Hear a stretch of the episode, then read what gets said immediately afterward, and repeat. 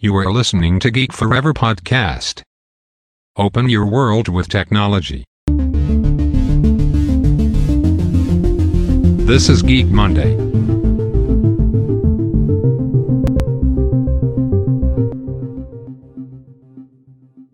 สวัสดีครับ ผมดนทรดนจากดอดนบล็อกนะครับ และนี่คือรายการ Geek Monday นะครับ รายการที่จะมายกตัวอย่างเคสตัดดี้ทางธุรกิจที่น่าสนใจนะครับ ที่นำเอาเทคโนโลยีใหม่ๆ มาประยุกต์ใช้นะครับ แต่ว่าใน EP นี้เนี่ยต้องบอกว่าเป็น EP ที่พิเศษมากๆนะครับ ที่ผมได้รับเกียรตินะครับจากทีมงานของ Blockdit เองนะครับที่จะมาตอบคำถามนะครับที่คิดว่าหลายๆ คนเนี่ยอยากจะทราบกันนะครับต้องบอกว่าผมเนี่ยเป็นหนึ่งในสมาชิกที่อยู่ในแพลตฟอร์ม Blockdit มาตั้งแต่ช่วงต้นๆนะครับที่ในช่วงแรกๆ นั้นก็ยังมีสมาชิกอยู่ไม่มากมายนักนะครับแล้วก็ได้เห็นการพัฒนาขึ้นมาอย่างต่อเนื่องของแพลตฟอร์ม Blockdit ที่ตอนนี้ต้องถือว่าเป็นอีกหนึ่งแพลตฟอร์มที่น่าจับตามองมากๆเลยทีเดียว เรามาเริ่มต้นกันด้วยคำถามข้อแรกเลยนะครับ ที่เกี่ยวกับที่มาที่ไปของ Blockdit นะครับว่ามีจุดเริ่มต้นเป็นอย่างไรนะครับ แล้วก็มองเห็นโอกาสอะไร ถึงมาทำโซเชียลเน็ตเวิร์กแพลตฟอร์มที่ส่วนใหญ่เนี่ยมีแต่แพลตฟอร์มของต่างชาติที่กำลังยึดครองตลาดในประเทศไทยอยู่ในตอนนี้ ซึ่งคำตอบของทีมงานจาก Blockdit นะครับได้กล่าวว่าจุดเริ่มต้นของไอเดียการทำแพลตฟอร์มที่ชื่อว่า Blockdit เนี่ยเริ่มต้นขึ้นในช่วงปลายปี 2017 นะครับ ในตอนนั้นเนี่ยทางทีมงานได้มองเห็นถึงปัญหาที่กำลังเกิดขึ้นกับแพลตฟอร์มที่คนไทยใช้กันอยู่นะครับไม่ว่าจะเป็น เรื่องของการนำเสนอให้เห็นข้อมูลด้านเดียวนะครับ โดยแต่ละคนเนี่ยจะได้รับข้อมูลจากกลุ่มเพื่อนที่กระจุกตัวเป็นข้อมูลชุดเดียวกัน เมื่อเขาเหล่านั้นเนี่ยไปเจอข้อมูลอีกชุดหนึ่งที่ขัดกับความเชื่อของกลุ่มของตน ก็เกิดการโต้แย้ง และเกิดการแบ่งฝ่ายเป็นสองข้างขึ้น รวมถึงเรื่องของข้อมูลที่นำเสนอในโซเชียลมีเดียส่วนใหญ่เนี่ยจะมีความบางหรือว่าเป็นลักษณะของthin content อยู่นะครับ โดยแพลตฟอร์มที่มีอยู่เกือบทั้งหมดเนี่ยสนับสนุนให้เกิดความบางของเนื้อหาไม่ว่าจะเป็นการจำกัดตัวอักษรหรือการให้แต่ละคนบอกสั้นๆว่า พวกเขาเนี่ยกำลังคิดอะไรอยู่ ซึ่งทำให้เนื้อหาเชิงลึก หรือ deep content เนี่ยมีน้อยลงและถูกบดบังโดยเนื้อหา เชิงความคิดเห็นที่จะเป็นส่วนใหญ่ของเนื้อหาทั้งหมดในแพลตฟอร์มโซเชียลมีเดียในปัจจุบัน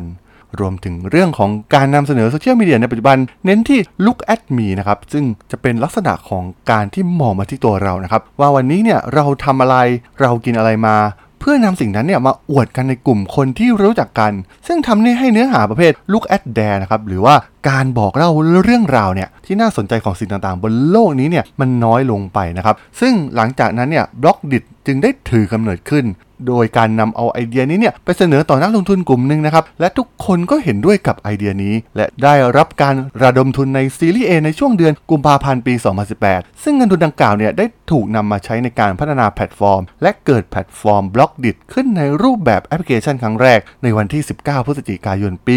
2018 โดย Blockdit เองเนี่ยมีความตั้งใจที่จะเปลี่ยนสังคมให้มีสุขภาพที่ดีขึ้น โดยเน้นแนวคิดดังนี้ สิ่งแรกก็คือการสร้างพลังให้เกิดการนำเสนอข้อมูลจากหลายด้าน โดยบุคคลตัวเล็กๆ หรือบุคคลที่ไม่ได้มีความสัมพันธ์กัน ก็สามารถนำเสนอข้อมูลที่น่าสนใจให้กับสาธารณะได้ ส่วนที่ 2 ก็คงเป็นการสนับสนุนทำให้เกิดคอนเทนต์ที่มีเนื้อหาเชิงลึก ที่อธิบายสิ่งต่างๆ ที่เกิดขึ้น ที่เป็นเนื้อหาประเภท look at that นะครับในขณะเดียวกันเนี่ยเนื้อหาเชิงลึกเหล่านี้เนี่ยต้องกระชับอัดแน่นไม่น่าเบื่อเยิ่นเย้อจึงเป็นที่มาของคำว่า Blockdit ซึ่งมาจากคำว่าบล็อกบวก edit ซึ่งหมายความว่าเราเนี่ยสามารถสร้างสรรค์เนื้อหาเป็นบล็อก ซึ่งเป็นรูปแบบที่ทำให้คนเขียนเนี่ยไม่เขียนติดกันเป็นพืช คนเขียนจะพยายามเขียนเป็นบล็อกที่กระชับ ซึ่งสุดท้ายเนี่ยรูปแบบเป็นบล็อกเนี่ยก็จะทำให้ง่ายต่อการอ่าน และสามารถทำให้เราอ่านข้อมูลได้มากๆ ได้โดยที่แทบจะไม่เบื่อเลยทั้งนี้ทีมงานได้ทำการทดลองลักษณะของ A/B testing กับกลุ่มคน 2 กลุ่ม กลุ่มหนึ่งอ่านเป็นบล็อก อีกกลุ่มหนึ่งอ่านแบบปกติ ผลปรากฏว่ากลุ่มคนที่อ่านเนื้อหาแบบเป็นบล็อกเนี่ยสามารถอ่านจำนวนโพสต์ที่มากขึ้น และใช้เวลาอยู่กับแพลตฟอร์มนานขึ้น มากกว่าแบบปกติถึง 30%เลยทีเดียวนะครับสำหรับคำถามในข้อที่2นะครับเป็นเรื่องของอในในตอนนี้เนี่ยมีการสร้างคอนเทนต์โดยเฉลี่ยในแต่ละวันจาก user ในแพลตฟอร์ม Blockdit ทั้งหมดจำนวนเท่าไหร่นะครับแล้วก็สัดส่วนระหว่างคอนเทนต์ที่เป็นบทความพอดแคสต์หรือวิดีโอเนี่ยเป็นอย่างไร ซึ่งทางทีมงานเนี่ยได้ตอบกลับมาว่าในแต่ละวันเนี่ยจะมีคอนเทนต์จาก user โดยเฉลี่ย 3,000 คอนเทนต์ ใน 1 เดือนเนี่ยจะมีประมาณ 90,000 คอนเทนต์ และใน 1 ปีเนี่ยจะมี 1 ล้านคอนเทนต์อยู่ในแพลตฟอร์ม b l o k d i t ซึ่งในตอนนี้เนี่ยการมีคอนเทนต์ที่มากทำให้อันดับเว็บไซต์ของ b l o k d i t c o m เนี่ยได้ก้าวขึ้นมาเป็นเว็บไซต์ติดอันดับ top 200 ของประเทศไทยได้อย่างรวดเร็ว เนื่องจากเนื้อหาที่มีคุณภาพปริมาณมากเนี่ยได้ถูกส่งขึ้นไปทำให้ คน search หาเรื่องที่อยากรู้บทความ Blockdit เองเนี่ยที่มีเป็นล้านคอนเทนต์จะติดอยู่ในอันดับแรกๆของการค้นหา ซึ่งด้วยแนวโน้มลักษณะนี้เนี่ยทางทีมงานก็คิดว่า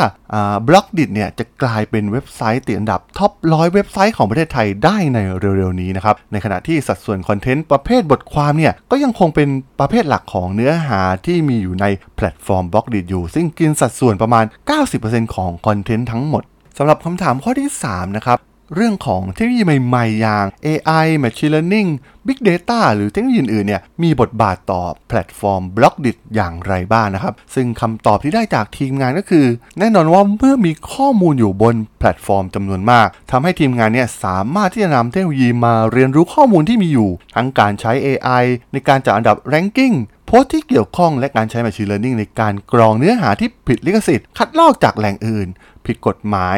รุนแรง หรือเนื้อหาที่เป็นสิ่งที่หยาบคาย แต่อย่างไรก็ตามนะครับทีมงานได้เล็งเห็นการเดินทางผิดของหลายแพลตฟอร์มในปัจจุบัน ซึ่งเน้นแต่ว่าจะนำเสนอคอนเทนต์อย่างไรในด้านผู้ใช้งานต้องการแต่สำหรับ Blockdit เองเนี่ยจะนำเทคโนโลยีมาใช้โดยให้น้ำหนักกับการทำให้ผู้ใช้งานเนี่ยได้รับข้อมูลที่หลากหลาย และไม่ได้เน้นแต่สิ่งที่ผู้ใช้งานชอบมากจนเกินไปนั่นเอง สำหรับคำถามในข้อที่ 4 นะครับ เป็นเรื่องของเอ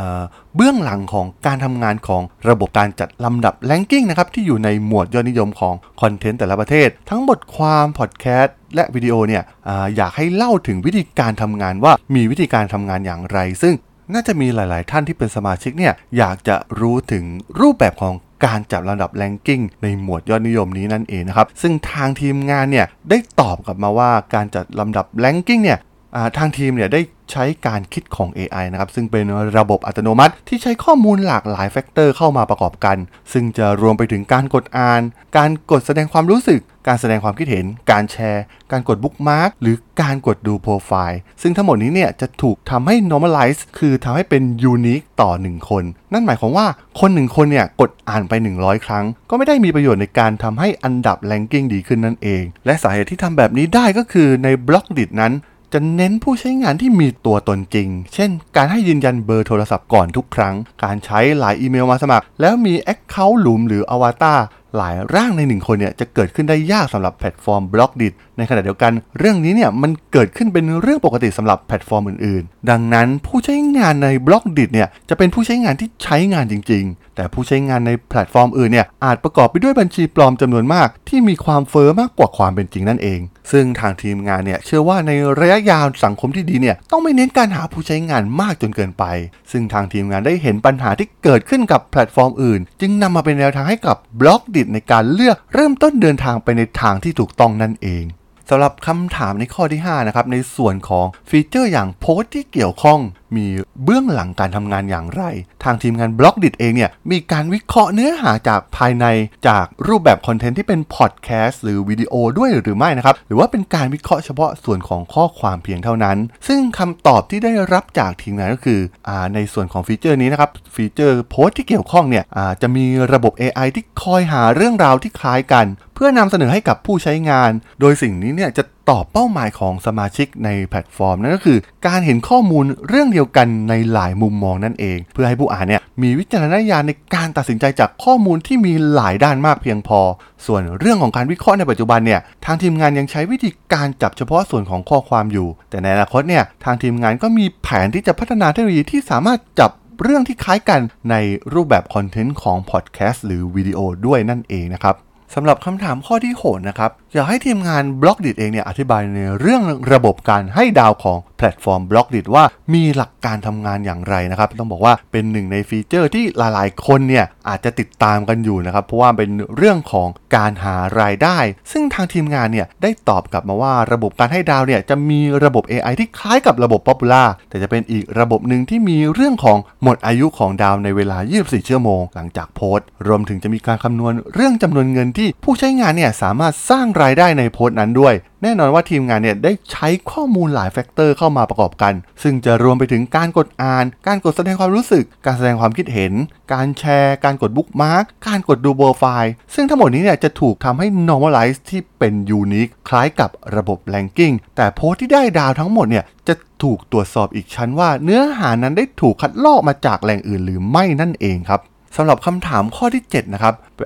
ผมได้ถามไปว่า ในตอนนี้เนี่ยแพลตฟอร์ม Blockdit เนี่ยมีวิธีการจัดการ fake news อย่างไร และมีการปรับใช้เทคโนโลยีมาช่วยเหลือในส่วนนี้หรือไม่อย่างไรนะครับ โดยทางทีมงานได้ชี้แจงมาว่าทางทีมงานเนี่ยได้พยายามใช้ Machine Learning ในการตรวจสอบ fake news โดยเรียนรู้ว่าเนื้อหาประเภทไหนเนี่ยมีความเสี่ยงต่อการเป็นข้อมูลที่บิดเบือน อย่างไรก็ตามในตอนนี้เนี่ยการลบโพสต์ในแต่ละครั้งเนี่ยจะมีทีมงานมาคอยอนุมัติอีกชั้นหนึ่งก่อนที่จะลบโพสต์ใด ๆ ไปจริง ๆ ซึ่งในขณะเดียวกันเนี่ยทางทีมงานเนี่ยก็มีระบบที่ให้ผู้ใช้งานสามารถ report โพสต์ที่ไม่เหมาะสมและจะมีทีมงานคอยรีวิวในทุกโพสต์ที่ถูกรายงานเข้ามาอีกครั้งหนึ่งนั่นเองนะครับสำหรับคำถามข้อที่ 8 นะครับ เป็นเรื่องของ Free Speech นะครับ หรือ Censorship เนี่ย ทางแพลตฟอร์มเนี่ย มีเส้นแบ่งระหว่าง 2 เรื่องนี้อย่างไรและมีการปรับใช้เทคโนโลยีมาช่วยเหลือในเรื่องนี้หรือไม่อย่างไรนะครับ ซึ่งทางทีมงานเนี่ย ก็ได้ตอบกลับมาว่าทาง Blockdit เนี่ย เชื่อใน Free Speech นะครับ และทุกคนเนี่ยมีสิทธิ์ที่จะเขียนคอนเทนต์หรือแสดงความคิดเห็นในเรื่องใดก็ได้ ซึ่งโดยปกติแล้วเนี่ย Blockdit จะไม่มีการเซ็นเซอร์ใดๆนะครับ ยกเว้นว่าโพสต์นั้นเนี่ยผิดกติกาที่กำหนด เช่น เป็นโพสต์ที่มีการข่มขู่หรือสนับสนุนการทำร้ายตนเอง หรือบุคคลอื่น ภาพอนาจารการส่งเสริมการใช้อาวุธรุนแรงเป็นต้น ซึ่งรายละเอียดเนี่ยสามารถดูเพิ่มเติมได้ที่ในส่วนของ FAQ หรือ policy ของ Blockdit นะครับ สามารถเข้าไปดูกันได้นะครับ สำหรับคำถามข้อที่ 9 นะครับ หากแพลตฟอร์มเติบโตจนมีผู้ใช้งานหลากหลาย 10 ล้านคน เหมือนแพลตฟอร์มโซเชียลเน็ตเวิร์กจากต่างประเทศ คอนเทนต์ของ feed หน้าแรกที่ user ทุกคนเนี่ย จะได้เห็นจากเพจที่พวกเขา follow เนี่ย จะมีโอกาสที่จะเปลี่ยนแปลงไปเป็นการถูกคัดเลือกโดยอัลกอริทึมเหมือนแพลตฟอร์มของต่างประเทศหรือไม่นะครับ ต้องบอกว่าเรื่องนี้เนี่ยเป็นปัญหาที่พบเจอกันในหลายแพลตฟอร์มทั้ง Facebook เองหรือ Twitter นะครับที่ตอนนี้เนี่ยก็ใช้อัลกอริทึมในการมาคัดเลือกคอนเทนต์ให้กับ user แต่ละคน ซึ่งประเด็นนี้เนี่ยทาง Blockdit ก็เชื่อในแนวทางการใช้เทคโนโลยีให้เหมาะสมนะครับ ซึ่งต้องยอมที่จะไม่ใช้เทคโนโลยีในบางเรื่อง และเรื่องนี้ก็เช่นกัน การจัดลำดับโพสต์ใน Blockdit หน้า home Blockdit เนี่ยจะเลือกที่จะให้เรียงตามเวลา โดยที่ไม่ใช้อัลกอริทึมใด ๆ ในการนำเสนอโพสต์ใด ๆ ให้มีอยู่ข้างบนแซงหน้าโพสต์อื่นๆนั่นเอง ซึ่งทางทีมงานเนี่ยเชื่อว่าการทำแบบนี้เนี่ยเป็นเรื่องที่แฟร์สำหรับผู้ทำคอนเทนต์ทุกคน และแฟร์สำหรับผู้อ่าน เมื่อผู้ใช้งานเลือกที่จะติดตามใครแล้ว เขาก็ควรมีโอกาสที่จะได้เห็นทุกโพสต์แบบเท่าเทียมกันเรียงตามเวลา โดยไม่ต้องมีระบบมาชี้นำว่าต้องเห็นโพสต์ไหนก่อนนั่นเอง สำหรับคำถามข้อที่ 10 นะครับ อะไรคือสิ่งที่ท้าทายที่สุดตั้งแต่เปิดแพลตฟอร์ม Blockdit ขึ้นมา และสามารถที่จะก้าวข้ามผ่านปัญหาดังกล่าวไปได้อย่างไร ซึ่งทางทีมงานเนี่ยก็ได้ตอบมาว่าสิ่งที่ท้าทายก็คือ การสื่อสารให้ทุกคนเข้าใจในเป้าหมายของ Blockdit ซึ่งหลายคนเนี่ยอาจจะยังคิดว่า Blockdit เนี่ยคล้ายกับแพลตฟอร์มอื่นๆ และทำขึ้นมาแบบเล่นๆ แต่จริงๆแล้วเนี่ยเมื่อลองใช้งานดูจะพบว่าทางทีมงานเนี่ยจริงจังในทุกๆ เรื่อง โดยมีการคัดเลือกทีมงานที่เก่งแล้วก็มี passion กับ เรื่องนี้เป็นจำนวนมาก สังเกตได้จากการไหลลื่นของตัวแพลตฟอร์ม การออกแบบโดยคำนึงถึงความง่ายในการใช้งาน ในขณะเดียวกันเนี่ยก็มีฟีเจอร์ที่ไม่มีในแพลตฟอร์มอื่นนั่นเอง โดย Blockdit เองเนี่ยมีทั้งพอดแคสต์การอ่านเป็นบล็อก การสร้างรายได้ ระบบดาว ระบบเพชรการนำเสนอคนที่ติดตามทุกคนแบบยุติธรรม การให้ประกาศโฆษณาเมื่อเป็นโพสต์โฆษณา การนำเสนอโพสต์ยอดนิยม ทั้งหมดนี้เนี่ยเราจะไม่ได้พบในแพลตฟอร์มอื่นๆ และทีมงานก็กำลังจะพัฒนาต่อไปเรื่อยๆ ให้มีความชัดเจนมากขึ้นอีก ซึ่งหลายครั้งเนี่ยพบว่าผู้ใช้งานเนี่ยส่งข้อเสนอแนะมาอยากให้มีฟีเจอร์หนึ่ง แต่ทีมงานเนี่ยสามารถคาดการณ์ล่วงหน้าว่าผู้ใช้งานเนี่ยอยากมีฟีเจอร์นั้น และได้เริ่มพัฒนาไปแล้ว และสามารถเปิดตัวฟีเจอร์ได้หลังจากที่ผู้ใช้งานต้องการไม่นาน ซึ่งนี่อาจเป็นเสน่ห์หนึ่งของ Blockdit เพราะทางทีมเนี่ยมี sprint ในการทำงานที่สั้นมาก ยืดหยุ่น และสามารถออกฟีเจอร์ใหม่ ๆ ได้เป็นรายสัปดาห์เลยทีเดียว สำหรับคำถามข้อสุดท้ายนะครับ ผมก็ได้ถามไปว่าทางทีมงานเนี่ยมองเป้าหมายระยะยาวของแพลตฟอร์ม Blockdit ไว้อย่างไร ซึ่งทางทีมงานเนี่ยก็ได้ตอบกลับมาว่าทางทีมเนี่ยตั้งเป้าหมายว่า Blockdit เนี่ยจะเป็นหนึ่งในแพลตฟอร์มหลักของคนไทยทุกคน โดยตั้งเป้าผู้ใช้งานที่ระดับ 10 ล้านคน ทีมงานไม่ได้หวังว่าผู้ใช้งานเนี่ยจะเลิกใช้แพลตฟอร์มอื่นๆ แต่มั่นใจว่า Blockdit เนี่ยจะเข้ามามีบทบาทมากขึ้นเรื่อยๆ ในการเป็นแพลตฟอร์มที่คนไทยอยากจะเปิดอ่านอย่างน้อยวันละหนึ่งครั้ง เพราะทางทีมงานเนี่ยเชื่อว่า DNA ของมนุษย์เนี่ยต้องการ wisdom องค์ความรู้ไปใช้เพื่ออยู่รอดในสังคม และ Blockdit เองเนี่ยตอบโจทย์สิ่งนั้นในการได้ไอเดียใหม่ๆ ไปปรับใช้ในทุกครั้งที่เข้ามาใช้งานแพลตฟอร์มนี้นั่นเองนะครับผม ต้องบอกว่าผมเป็นคนหนึ่งที่เข้ามาใช้แพลตฟอร์มตัวนี้เนี่ยมาตั้งแต่แรกๆนะครับแล้วก็เป็นคนหนึ่งที่เชื่อในศักยภาพของคนไทย โดยเฉพาะเรื่องของเทคโนโลยี ที่ผมมองว่าคนไทยเนี่ย ก็ไม่แพ้ชาติใดในโลกนะครับ ต้องบอกว่าปัจจุบันแพลตฟอร์มออนไลน์ต่างๆ โดยเฉพาะโซเชียลเน็ตเวิร์กเราได้ถูกบุกรุกจากต่างชาติ จนเข้ามากลืนกินพฤติกรรมของคนไทยในหลาย ๆ ด้าน จนแทบจะไม่เหลือที่ยืนให้ผู้ประกอบการชาวไทย แต่ตอนนี้เราคนไทยก็ยังมีพื้นที่อย่าง Blockdit นะครับซึ่งยังเป็นสถานที่ที่เปิดโอกาสให้ทุกท่านเนี่ยได้มาแสดงฝีมือในการเขียนหรือสร้างสรรค์คอนเทนต์ในรูปแบบต่างๆ ทั้งบทความพอดแคสต์หรือวิดีโอเองก็ตาม ต้องบอกว่า Blockdit เนี่ยถือเป็นสังคมใหม่ที่ท่านจะไม่ได้เห็นในแพลตฟอร์มอื่นๆ มีเนื้อหาสาระที่หลากหลายรูปแบบ หรือข้อถกเถียงมากมายที่เกิดขึ้นที่แพลตฟอร์มนี้ที่ยอมรับเหตุผลซึ่งกันและกัน ซึ่งเป็นสิ่งที่หาได้ยากมากๆนะครับในแพลตฟอร์มโซเชียลมีเดียอื่นๆในยุคปัจจุบัน และที่สำคัญแพลตฟอร์มแห่งนี้เนี่ยก็เปิดพื้นที่ให้กับทุกคน ซึ่งต้องบอกว่าผมเองเนี่ยก็เป็นคนหนึ่งนะครับที่เป็นนักเขียนที่ไม่ได้มีชื่อเสียงหรืออะไรมาก่อนเลย และมาเขียนที่ Blockdit เป็นที่แรกเหมือนกับอีกหลาย ๆ ท่าน ซึ่งก็เริ่มจากศูนย์ follower เช่นเดียวกันกับทุก ๆ คน ซึ่งผมก็อยากให้ผู้เขียนหลาย ๆ ท่านเนี่ยอย่าเพิ่งท้อใจกับช่วงแรก ๆ อาจจะเริ่มจากจำนวนคน follow น้อย ๆ แต่หากเป็นงานเขียนที่น่าสนใจจริง ๆ เนี่ยก็สามารถที่จะสร้างผู้ติดตามจำนวนมากได้เช่นเดียวกัน ต้องบอกว่าตอนนี้เนี่ยแพลตฟอร์ม Blockdit เองเนี่ยก็ได้เติบโตขึ้นมาอีกขั้นหนึ่งแล้ว นักเขียนหลายๆท่านก็อยู่กันมาตั้งแต่ในยุคที่สมาชิกยังไม่มากมายเหมือนในยุคปัจจุบัน ซึ่งหลาย ๆ ท่านเนี่ยก็เป็นแรงผลักดันให้ Blockdit เนี่ยก้าวขึ้นมาได้ถึงวันนี้ ผมเองก็คิดว่า Blockdit เนี่ยก็ยังมีช่องว่างให้เติบโตได้อีกมาก และที่สำคัญ Blockdit กำลังพิสูจน์ให้เห็นว่าคนไทยก็ทำได้ และผมก็เชื่อว่าวันหนึ่งเนี่ย Blockdit จะประสบความสำเร็จทั้งในเรื่องธุรกิจและจำนวนผู้ใช้งาน ไม่ต่างจากแพลตฟอร์มต่างชาติที่เคยทำได้มาก่อนนั่นเอง และในอนาคตส่วนตัวผมเองก็อยากเห็นภาพที่คนไทยเนี่ย หันมาสนับสนุนโซเชียลเน็ตเวิร์กของไทยอย่าง Blockdit กันมากยิ่งขึ้น เหมือนกับที่เราสนับสนุนแพลตฟอร์มจากต่างชาติ เพราะอย่างน้อยในเรื่องของเงินและข้อมูลต่างๆ ของเรานั้น มันไม่ได้รั่วไหลไปไหน แต่ฝากไว้กับ Blockdit ที่ถือได้ว่าเป็นความภาคภูมิใจของคนไทยแท้ๆนั่นเองครับผม สำหรับเรื่องราวของแพลตฟอร์มบล็อกดิใน EP นี้เนี่ยผมก็ต้องขอจบไว้เพียงเท่านี้ก่อนนะครับสำหรับเพื่อนๆที่สนใจเรื่องราว case study ทางธุรกิจที่น่าสนใจนะครับที่ผมจะมาเล่าให้ฟังผ่านรายการ Geek Monday เนี่ยก็สามารถติดตามกันได้นะครับทางช่อง Geek Forever Podcast ตอนนี้ก็อยู่ในแพลตฟอร์มหลักๆทั้ง Podbean Apple Podcast Google Podcast Spotify YouTube แล้วก็จะมีการอัปโหลดลงแพลตฟอร์ม Blockdit ในทุกๆ ตอนอยู่แล้วด้วยนะครับ ถ้าอย่างไรก็ฝากกด Follow ฝากกด Subscribe กันด้วยนะครับ แล้วก็ยังมีช่องทางหนึ่งในส่วนของ Line แอดที่ @tharadhol t h a r a d h o l สามารถแอดเข้ามาพูดคุยกันได้นะครับ ผมก็จะส่งสาระดีๆ พอดแคสต์ดีๆ ให้ท่านในทุกๆ วันอยู่แล้วด้วยนะครับ ถ้าอย่างไรก็ฝากติดตามกันด้วยนะครับ และตอนนี้เรามีช่องทางในการร่วมเป็นผู้สนับสนุนของดอดนบล็อกแล้วก็ Geek Flower Podcast นะครับ ให้เราเนี่ยมีกำลังในการผลิตคอนเทนต์ดีๆ ให้กับท่านนะครับ สามารถเข้ามาเป็นผู้ร่วมสนับสนุนกันได้นะครับ ตามลิงก์ในรายละเอียดของพอดแคสต์ตัวนี้ด้านล่างได้เลยนะครับ สำหรับใน EP นี้เนี่ยผมก็ต้องขอลากันไปก่อนนะครับ เจอกันใหม่ใน EP หน้านะครับผม สวัสดีครับ